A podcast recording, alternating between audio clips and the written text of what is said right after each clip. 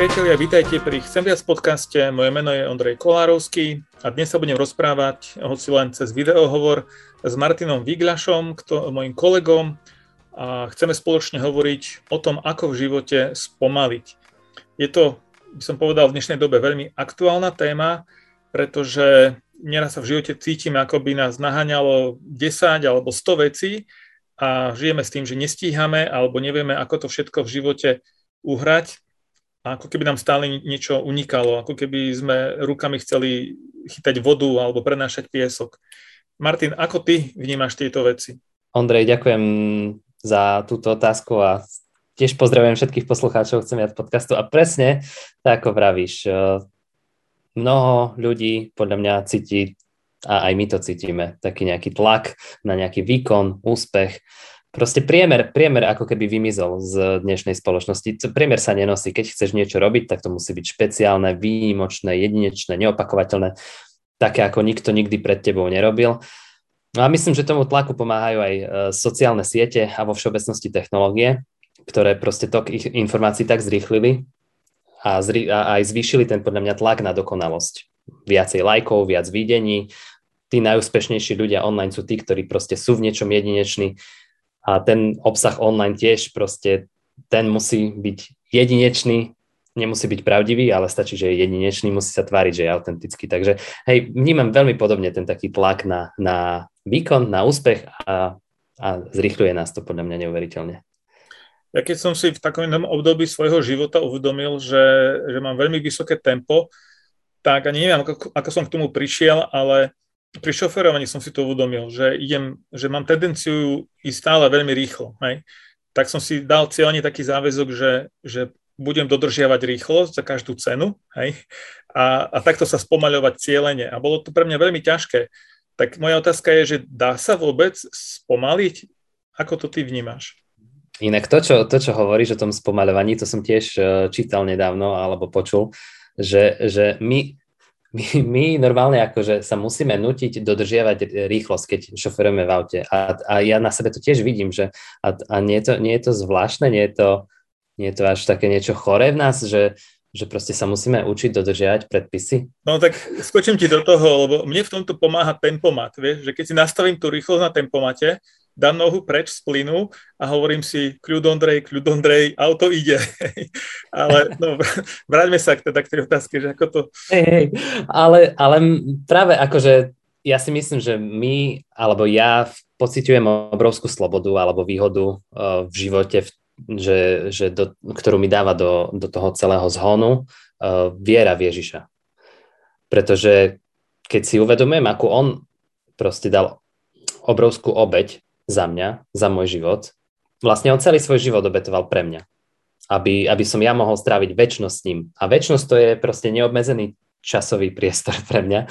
A to je, to je, to je tak nádherné, keď sa niekto za teba obetuje, keď niekto za teba zomrie. To je tá najväčšia a najkrajšia vec, ktorú môže niekto urobiť. A zrazu vlastne on dal ten obmedzený čas, tento život, za neobmedzený čas, za väčšnosť. A toto budem môcť spolu s ním zažívať. Proste, a to ma osloboduje k tomu, že OK, ako tu na Zemi nemusíš všetko stihnúť, lebo budeš mať celú väčnosť na to. A to, čo musíš stihnúť a to, čo je dôležité, e, proste sú vzťahy a budovanie vzťahov, ktoré do tej väčšnosti budeme môcť potom, verím, že preniesť vďaka Ježišovi. Ale je skvelé, že proste tu na, na Zemi si nepotrebujem dokazovať, že som nejaký jedinečný, že nepotrebujem tisíce lajkov, aby môj život mal zmysel. A v podstate, aj keď bol môj život úplne podpriemerný, nudný, pre Boha má obrovskú hodnotu. A to mi dáva proste do života, do práce aj slobodu spomaľovať. Aj keď proste už by si nič nedokázal, nič neurobil, Boh ťa bude milovať rovnako. A to je obrovská sloboda podľa mňa.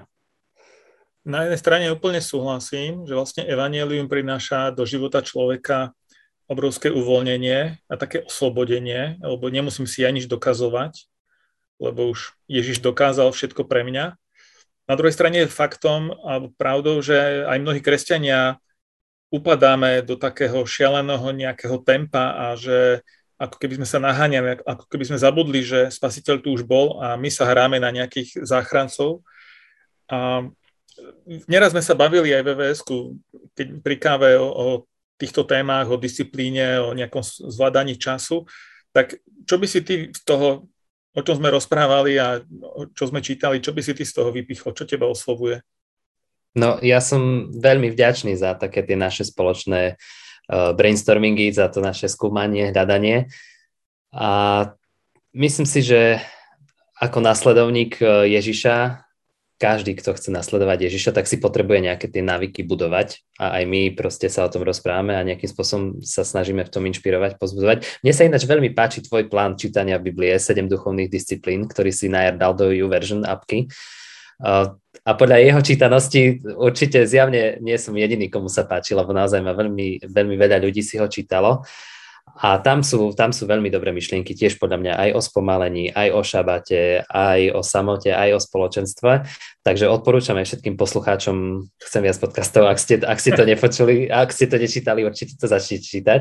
Ďakujem, ďakujem a... Martin za reklamu, ktorú mi robíš. Ja len poviem k tomu takú jednu vetu, že vlastne to, tie myšlienky prišli ku mne, keď začala korona a, a všetko sa spomalilo, tak vlastne som začal prehodnocovať, že aký je zmysel toho času, ktorý zrazu mám a keď sa všetko nejak mení. A som si uvedomil, že aj v tom zlom, čo sa deje, môžeme nájsť nejakú hodnotu a že možno na cestu chce, nech, chce Pán Boh na niečo upozorniť. Takže tak nejak sa tie myšlienky vznikali a, a no dobre, ale poďme k tebe, že čo ty? Bo, ja som, mne sa veľmi páčili, preto, preto som to spomenul, naozaj je to hodnotné. Uh, a ja som teraz nedávno narazil na ďalšie myšlienky, možno také ďalšie duchovné disciplíny od jedného amerického kazateľa Johna Marka Comera. A on má takú knihu Ruthless Elimination of Harry, alebo keď som sa to snažil nejako preložiť, tak nejaké, že neúprostné odstránenie zhonu z našich životov. A je to celkom populárna kniha e, v Amerike a on tam spomína také štyri disciplíny. Prvou je ticho a samota, druhou je šabat, treťou je jednoduchosť a štvrtou je spomalenie. A mne, môj dojem z tých všetkých tých štyroch disciplín je presne taký, že nás ťahajú ku tam, takému naozaj spomaleniu v živote, k upokojeniu, ku vytvoreniu nejakého väčšieho priestoru na to, aby sme počuli a vnímali Boží hlas. Tak to je zaujímavé, keď si spomenul, že on hovorí o týchto štyr, štyroch disciplínach. Čím viac človek prenika do toho sveta tých, tých duchovných disciplín, tak e, sa mu odkrývajú stále nové obzory a samozrejme nedá sa všetko zredukovať len na nejaké štyri ja v tom mojom pláne mám 7, ale môže byť 10, 12, ako, akokoľvek to človek nasvieti. Ale tieto 4 asi hovoria konkrétne práve o tom spomalení, nie? Že, že to je tá téma, že ako spomaliť. Tak tie 4, čo si povedal, sa asi týkajú priamo konkrétne toho spomal, spomalenia životného tempa. Tak nám skúsi ich trošku predstaviť alebo bližšie približiť, že o čo tam ide. Mhm. Presne, presne ako hovoríš, naozaj tieto, tieto štyri sa týkajú takého spomalenia. No a tak začnem hneď tou prvou uh, ticho a samota. A eh, v tejto disciplíne vlastne ide o to, že keď sa pozrieme aj na Ježišov život, tak on žil veľmi intenzívne so zástupmi a bol veľmi často aj s mnohými ľuďmi a uzdravoval a proste stretával sa s mnohými ľuďmi, bol v kontakte. Ale veľmi často, keď si čítame Bibliu, vidíme aj to, že Ježiš sa stiahoval do takej samoty, do ticha. Odišiel na osamelé miesto, celú noc strávil na modlitbách. A ja si myslím, že toto je tá disciplína, ktorú by sme sa od neho mali učiť.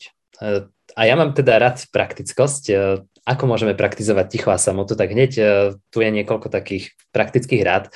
No v prvom rade potrebujeme si určiť e, čas a miesto, kde kde proste to ticho a samotu budeme zažívať. Mnoho ľudí to má ako prvú vec, ktorú ráno robí, že proste, že sa dá do nejakého kresla, dá si šálku mm, teplého čaju alebo kávy a je len v tichu a v samote a číta si Bibliu a modlí sa. Ale viem si predstaviť, že pre mamičky s malými deťmi to môže byť práve po obede, keď deti spia.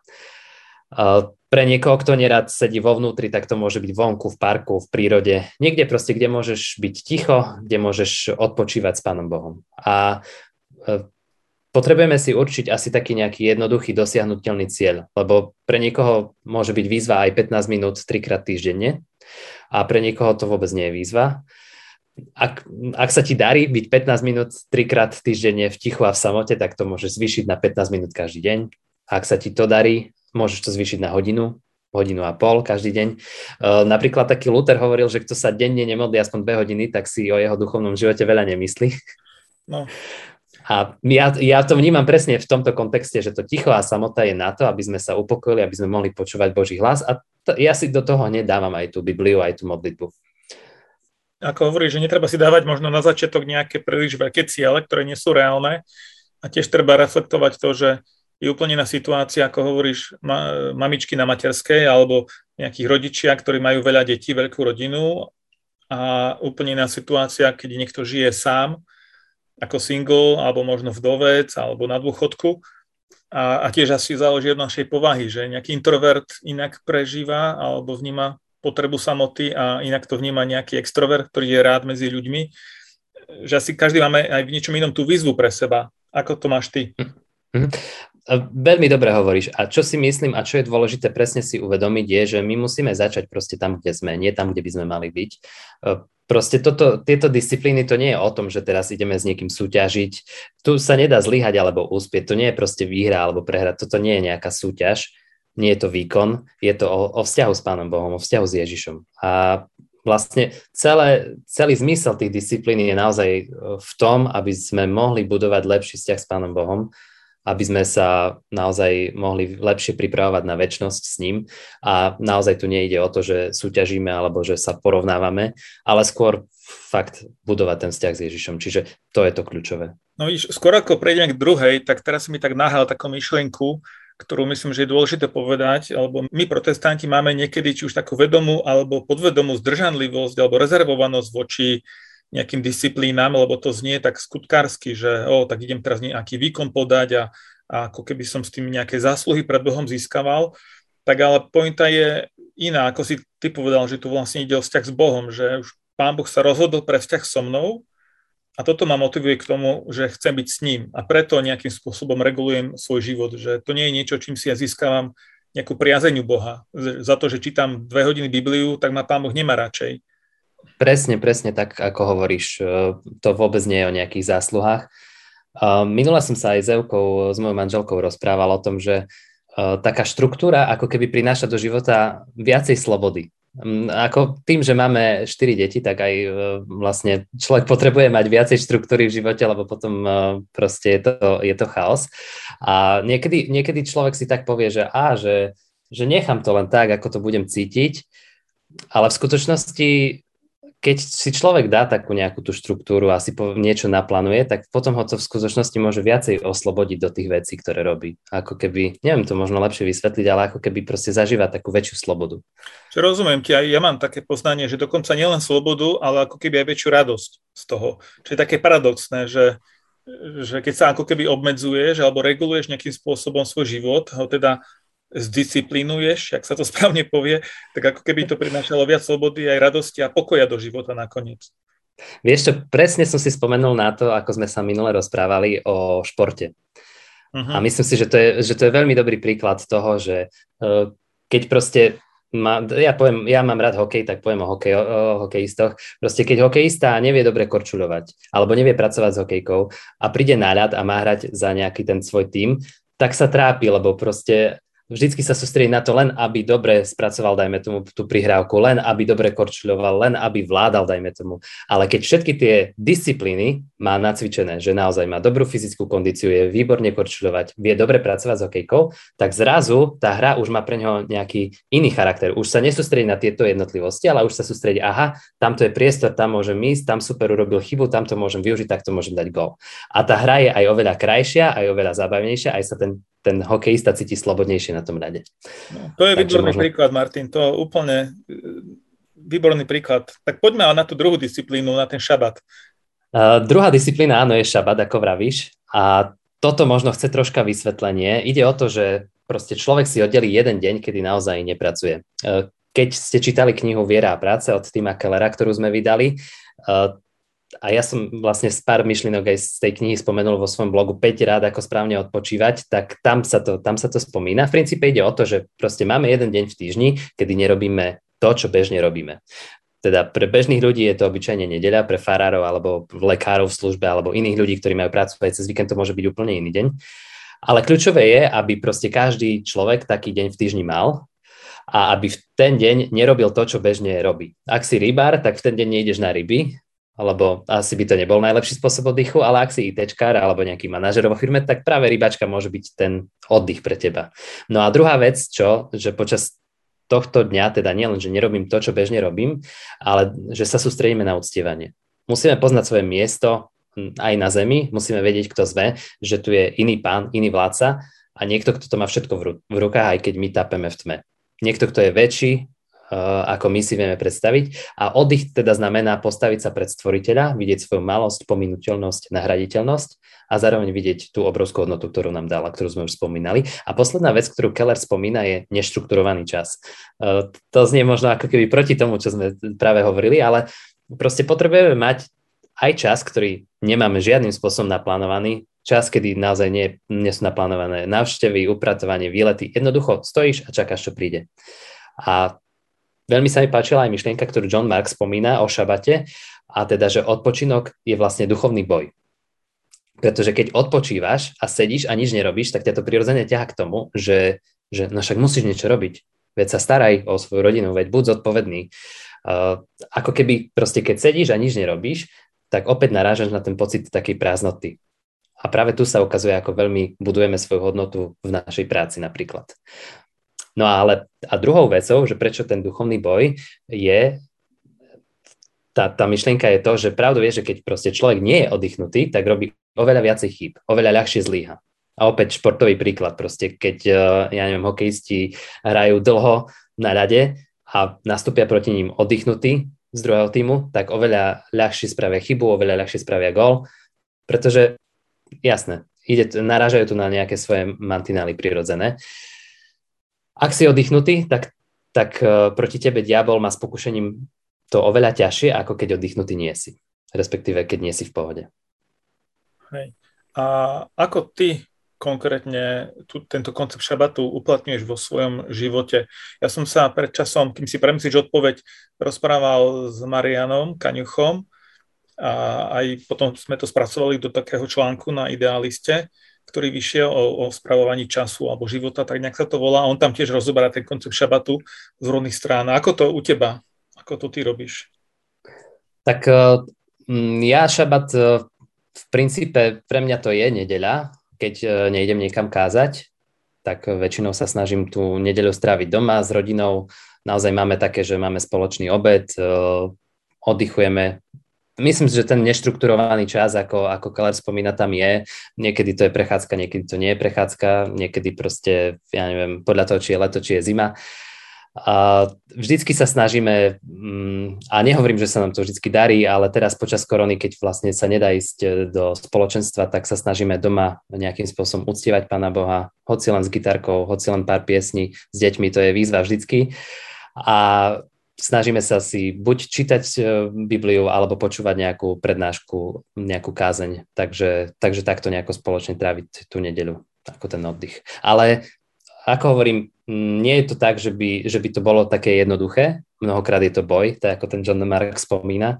A mnohokrát naozaj potrebujem bojovať s tým, že aha, teraz nemôžem ísť ku práci, teraz nemôžem ísť ku mailom, teraz nemôžem ísť e, kontrolovať niečo, lebo proste toto je oddych.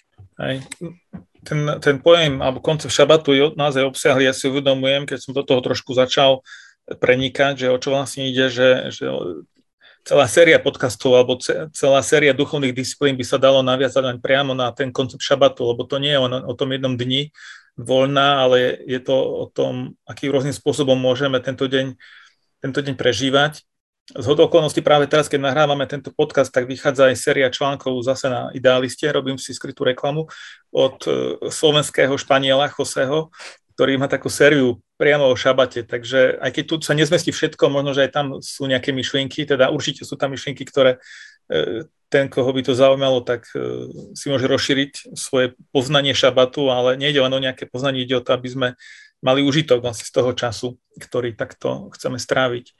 Dobre. A to si ináč, Ondrej, aj no. uvedomujem, že mnoho, uh, že mnoho z mnohých strán proste tu ku mne ide uh, ten koncept spomalenia, koncept presne aj šabatu alebo takto. Proste mám pocit, že kdekoľvek narazím na nejaký článok, tak sa tam spomína to, že, že, že sme uponáhľanej dobe a tak. A myslím si, že mnoho aj kresťanských lídrov prichádza s tým, že naozaj potrebujeme spomaľovať. Ale dokonca to, to je aj v sekulárnom prostredí sa hovorí o sabatikále, alebo teda nielen hovorí, ale aj firmy ponúkajú ten, ten taký čas sabatikalu, hej, čo vlastne je odvodené od toho slova šabat, z toho hebrejského konceptu. No dobre, mm. vidím, že by sa dalo veľa. Poďme asi ďalej, lebo čas nám beží tým posledným dvom. Tam je, čo je to tretie? Ten tretí je jednoduchosť, alebo taká ľahkosť. Ten, ten taký bežný sekulárny pojem je minimalizmus, ale mne sa celkom páči to taká jednoduchosť, ľahkosť v živote. A to je postavené na, na tom, že aj v Lukášovi v 12. kapitole Ježiš hovorí, že život človeka nezávisí v rozhodňovaní jeho majetku. A to je napríklad verš, ktorý si ja veľmi rád pripomínam každý deň a potrebujeme si ho pripomínať, keď nás to ťahá ku tomu, že aha, ideme nejakým spôsobom rozhodňovať majetok, alebo proste celý svet sa točí o peniazoch, materializme. A Ježiš hovorí ako keby pravý opak, že skutočne dobrý život nezávisí od týchto vecí a nezávisí od toho, že či máš nové auto, alebo nový dom, alebo chodíš veľa na dovolenky, ale a to hovorí potom, ja to previažem potom do Apoštola Pavla, ktorý hovorí v Timoteovi, že pobožnosť so spokojnosťou je skutočne veľkým ziskom, lebo nič sme si neprinesli na tento svet a nepochybné je, že si nič odniesť nemôžeme. Preto keď máme pokrm a odev, tak s tým sa uspokojíme. No a myslím si, že toto je ďaleko od e, dnešného štandardu, ideálu, aj od toho proste, ako sa mnohí aj kresenia pozerajú na tento svet. A aj na sebe to naozaj vidím, že to je výzva. Pokrm a odev. Žiadne proste bývanie tu Pavol nespomína, žiadne auto, žiadne dovolenky. Pokrm a odev je to, čo nám stačí a všetko, čo je naviac, je nejaký bonus, ktorý je nutný ku spokojnosti. Myslím, že sa musíme asi učiť skromnosti aj ako kresťania a tak celkovo aj ako spoločnosť, aj v súvislosti s tými ekologickými výzvami, ktoré sú pred nami. A preto tá skromnosť, jednoduchosť, minimalizmus je asi jedna z tých disciplín. Aby sme, a pre kresťanov podľa mňa to dáva obrovský zmysel aj z toho hľadiska, že proste mm, keď sa učíme skromnosti, jednoduchosti, tak sa učíme odputávať od tohto sveta. Učíme sa sústrediť na veci, na ktorých naozaj záleží. Na vzťah s Ježišom, na vzťahy s inými ľuďmi, e, na väčnosť. A hovorím, no o minimalizme by sa dalo rozprávať aj v samostatnom podcaste a možno sa k tomu niekedy aj dostaneme. Ale mám také, také štyri praktické ako keby cvičenia, ktoré sa mi páčili od toho Johna Marka, v ktorých sa môžeme cvičiť v jednoduchosti, skromnosti, minimalizme. A tie, určite ste to už počuli aj z iných strán, ale mne sa páčilo, ako on to tak shrnul, tak vlastne tu sú tie štyri oblasti. Prvá oblasť je šatník, pozri sa na svoje veci a môžeš ich roztriediť na také štyri kopy. Na jednu kopu dať čo chceš niekomu dať, na druhú kopu, čo môžeš predať, na tretiu kopu, čo môžeš vyhodiť alebo recyklovať. A štvrtá kopa je, že odložíš tam veci na 6 mesiacov do tzv. karantény uh, a to, to je kopa na veci, s ktorými si sa nevieš možno rozlúčiť, alebo proste nevieš si nevieš si povedať, či ich budeš potrebovať alebo nie. No a po tých šiestich mesiacoch to vyťahneš tú kopu a zase to rozdeliš na tie predchádzajúce tri, teda, že niekomu to dáš, alebo to predáš, alebo to vyhodíš, alebo zrecykluješ. No a takýmto spôsobom, dajme tomu, zjednodušujeme svoj šatník. Ako ďalšie veci môžeme zjednodušovať? No napríklad môžeme takýmto podobným spôsobom zjednodušovať každú jednu výzvu v domácnosti od kúpeľne až po kuchyňu. Fúha, to je hriedna výzva, Martin. Dobre, dá, dobre dávaš. Ale tá výzva, tá výzva ináč, mne sa zdá, že ty si mi to už spomínal v minulosti, preto som povedal, že nepočujem to prvýkrát uh, od toho Johna Marka, ale mne sa zdá, že ty si spomínal niečo podobné, že ako zjednodušovať, dajme tomu, domácnosť. Ale ja myslím si, pocit, že je správne to zjednodušovať. Ja, ja mám pocit, že tie veci sa tam v tej skrini nejak samé rozmnožujú, alebo neviem čo, vieš, že ty niečo vyhodíš a stále je plná. Ja to, ja to poznám, ja, ja teraz v poslednej dobe som viackrát bol na našej povale a hej, tiež nechápem, odkiaľ sa tam tie veci berú stále. Hej, je to no, výzva, ale, ale potrebujeme sa to učiť. No presne, my si hovoríme, že sme duchovní ľudia, kresťania a pritom ako sa obklopujeme materiálnymi vecami, takže trošku ako keby náš život protirečil tomu, čo, čo hovoríme. No. Takže určite to beriem ako správnu výzvu pre život. Mm-hmm. No potom ďalšia oblasť, teda to sú dve, tretia bola, tretia bola že týždenný rozvrh alebo čas. Mne sa veľmi páči myšlienka od Rika Vorena, ktorý hovorí, že ak v živote nestíhaš, tak sa snažíš robiť viac, ako je Božia vôľa pre tvoj život. Podľa mňa to je veľmi silná myšlienka a potrebujeme naozaj v tom týždennom rozvrhu, ktorý máme pred sebou, tak si vytvárať uh, ten taký okraj. Uh, tiež to Keller spomína vo viere, viera a práca uh, v súvislosti s tým, že vlastne Židia mali, keď, keď mali polia, a siali obilie alebo čo, tak vlastne nikdy im pán Boh nedovolil zožať všetko, ale museli nechávať okraj pre chudobných a to ich učilo aj tomu, že proste v živote potrebuješ mať okraj. No a ja mám tiež také cvičenie, myslím, že mám to aj niekde vo svojich blogoch pri time managemente o tom, že proste keď, keď si chceme plánovať týždeň, tak urobiť si dve tabuľky. Jednu tabuľku, kde dáme teda reálne zhodnotíme, dáme si tam pondelok, útorok, streda, štvrtok, piatok, sobota, nedela, od, dajme tomu od 8. do 8. večera a vypíšeme si všetky aktivity, ktoré proste cez ten týždeň sme robili. Zoberieme si minulý týždeň a potom tú istú tabuľku zoberieme a dáme si do toho týždňa svoj ideálny týždeň. Ako si predstavíme, aby, ako by mohol vyzerať ideálny týždeň a skúsime to naplánovať. Myslím si, že na 60%. Myslím, že tu mi hovoril Marian Kaňuch, e, že, že keď si plánuješ týždeň, plánuj si na 60%, lebo 40% je minimálne to, na čo budeš reagovať. A teda to je ten zvyšok, to je ten okraj. Ale, ale keď si urobíme toto, teda to rozvrhnutie času, tak opäť nás to nutí ku takému zhodnocovaniu veci, k jednoduchosti a k tomu, aby sme naozaj niektoré aktivity možno aj vyhodili alebo povedali, toto nie je dôležité, toto je dôležité. No a štvrtá oblasť, kde treba zjednodušovať a zoskromňovať sa a minimalizovať sú peniaze. O to máme aj podcast, myslím, aj niekoľko článkov, už aj na chcem viac. Proste tvorba rozpočtu, dávanie, žiť pod svoju úroveň, Kellerová myšlienka opäť veľmi sa mi páči, že čím je kresťan starší, tak tým by mal byť väčší rozdiel medzi tým, koľko, koľko, z koľkých peňazí si môže dovoliť žiť a ako žije. Teda ja neviem, mm, zarábam stále viac a viacej, čím som starší, ale mal by som žiť stále z menej a z menej peňazí. Aby som ten zvyšok dával, aby som sa oslobozoval od materializmu. No, Takže... Tak to je tiež výzva. Tak veľa víziov, ale ešte nie sme na konci. Ešte k tomu spomaleniu by bolo dobré, nie? To je ten štvrtý bod, tuším. Áno, spomalenie to je ten štvrtý bod a to si myslím, že uh, v dobe toho informačného pretlaku a technológií možno, že aj najdôležitejší, pretože presne to sú tie veci, ktoré nás tak uh, nútia ako keby zrýchľovať a stále proste byť na pulze doby a stále sa tváriť, že, že som zanepráznený a že sú dôležité veci. Uh, potrebujem byť otvorený vyrušeniam, tak ako bol Ježiš otvorený vyrušeniam.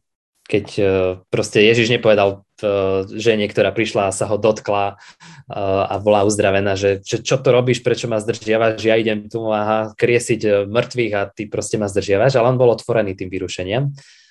A myslím si, že my by sme tiež mali v živote mať proste dostatok priestoru na to, aby sme boli vyruš- vyrušiteľní a proste nenaliňajkovaný ten program, tak ako sme to spomínali v predchádzajúcom bode. No ale ako spomaliť? Ty si to hneď na začiatku povedal. Začni dodržiavať rýchlosť napríklad. to ťa nutí spomaľovať. Alebo vyber si dlhší rad, v ča- keď čakáš, dajme tomu na pošte. Alebo keď sedíš v čakárni, tak seď bez telefónu. Alebo rob post. Posti sa od vecí. nielen od jedla, ale možno od technológií vyhoď jednu, dve, tri veci zo, svojej, zo svojho časového harmonogramu. Vyslovene ich prestaň robiť, aby si mohol spomaliť. No, zmeň svoj telefon zo smartfónu na hlupý telefon, proste, aby nebol telefon tvojim pánom, ale aby bol tvojim sluhom. Ne, nezačni používať telefon hodinu, odkedy vstaneš a hodinu predtým, ako ideš spať. Napríklad. Proste, že, že maj ten okraj okolo svojho dňa sústredený mimo technológií. A ja ešte čo veľmi rád robím a čo sa mi osvedčuje, lebo ja som taký technologický nadšenec a vždycky som proste bol prvý, čo si, ja neviem, písal už poznámky do počítača alebo do mobilu, alebo proste Biblia v mobile. Fantastické veci sú to, že to máme vždycky pri sebe, ale doma sa snažím si čítať Bibliu tlačenú, doma sa snažím si písať poznámky rukou, nie do mobilu. To ráno, keď hovorím o svojom stíšení. Myslím si, že to je tiež vec, kde ťa to nutí spomaliť, lebo to, na počítači ja dokážem rýchlejšie napríklad veci napísať ako, ako ručne, ale keď ich píšem ručne, tak to nejakým spôsobom ide inak do mozgu. Na to sú vraj výskumy.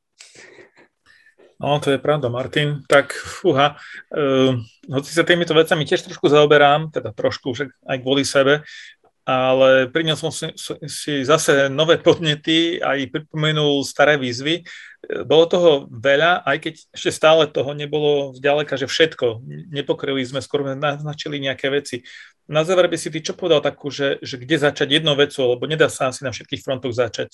Čo by si ty, alebo ako si to ty urobil u seba? Uh, no, keď mám povedať, že ako ja som to urobil u seba, tak ja som asi začal od tých technologických vecí, že naozaj mobil som začal uh, dávať čím viacej bokom. Začal som si vyslovene zámerne blokovať uh, sociálne siete. Z mobilu som si odinštaloval také aplikácie uh, sociálnych sietí a snažím sa naozaj odblokovať ten tok informácií, ktorý na mňa ide. A mne napríklad tá aplikácia YouVersion Biblia pomohla v tom, že som, sa mi darí pravidelnejšie si čítať ráno Bibliu a modliť sa, ale zároveň e, si uvedomujem presne tie limity, ktoré som spomínal a snažím sa prechádzať už z tej uh, aplikácie do tlačenej Biblie a vyslovene mať ráno ten čas, aspoň pol hodinku uh, o samote s Pánom Bohom. Takže to je taký, to je to, kde som začínal. No a ono prirodzene ide, no fakt, keď ideš upra- upratovať po valu, tak proste už si povieš, aha, tie štyri kvopky, jasné, tak nejakú časť tej povaly, tak sa, mi, sa nám už podarilo tiež vytriediť. Ale hej, treba to robiť postupne po jednej veci. Toto tu, keď, keď tento podcast môže možno slúžiť ako taká, taká banka tých všetkých nápadov a môžu sa k, ním, k nemu poslucháči možno vrátiť a si povedať, aha, tak toto by som mohol, mohol začať zase robiť. Ale dobre si povedal, že treba začať jednou vecou a postupne pridávať. Opäť nejde tu o nejaký výkon, ale ide o to, aby sme získali ten priestor na počutie Božieho hlasu v živote. Vďaka Martin. Ja to vidím tiež ako taký celoživotný proces, ktorý však má zmysel a preto sa potrebujeme navzájom pozbudzovať, aby sme v tom procese pokračovali a vytrvali. Takže ďakujem Martin za tie myšlenky, ktoré si dnes priniesol. E, pre nás, čo počúvame, čo sme účastní tohto podcastu. Takže ďakujem a, a prajem všetko dobré. Ďakujem aj ja. Priatelia, počúvali ste Chcem viac podcast. Budeme veľmi radi, ak sa nám ozvete, môžete nám napísať cez Instagram, Facebook, e-mail, teda cez tie digitálne médiá, ktoré sme tu trošku kritizovali ale je to spôsob, akým sa môžete s nami tiež spojiť, ale môžete nám aj napísať sms alebo zatelefonovať a povedať, čo vás oslovilo a inšpirovalo alebo čo vám chýbalo treba v tomto podcaste a budeme radi, ak sa budeme počuť aj niekedy na budúce. Takže dovidenia, do počutia.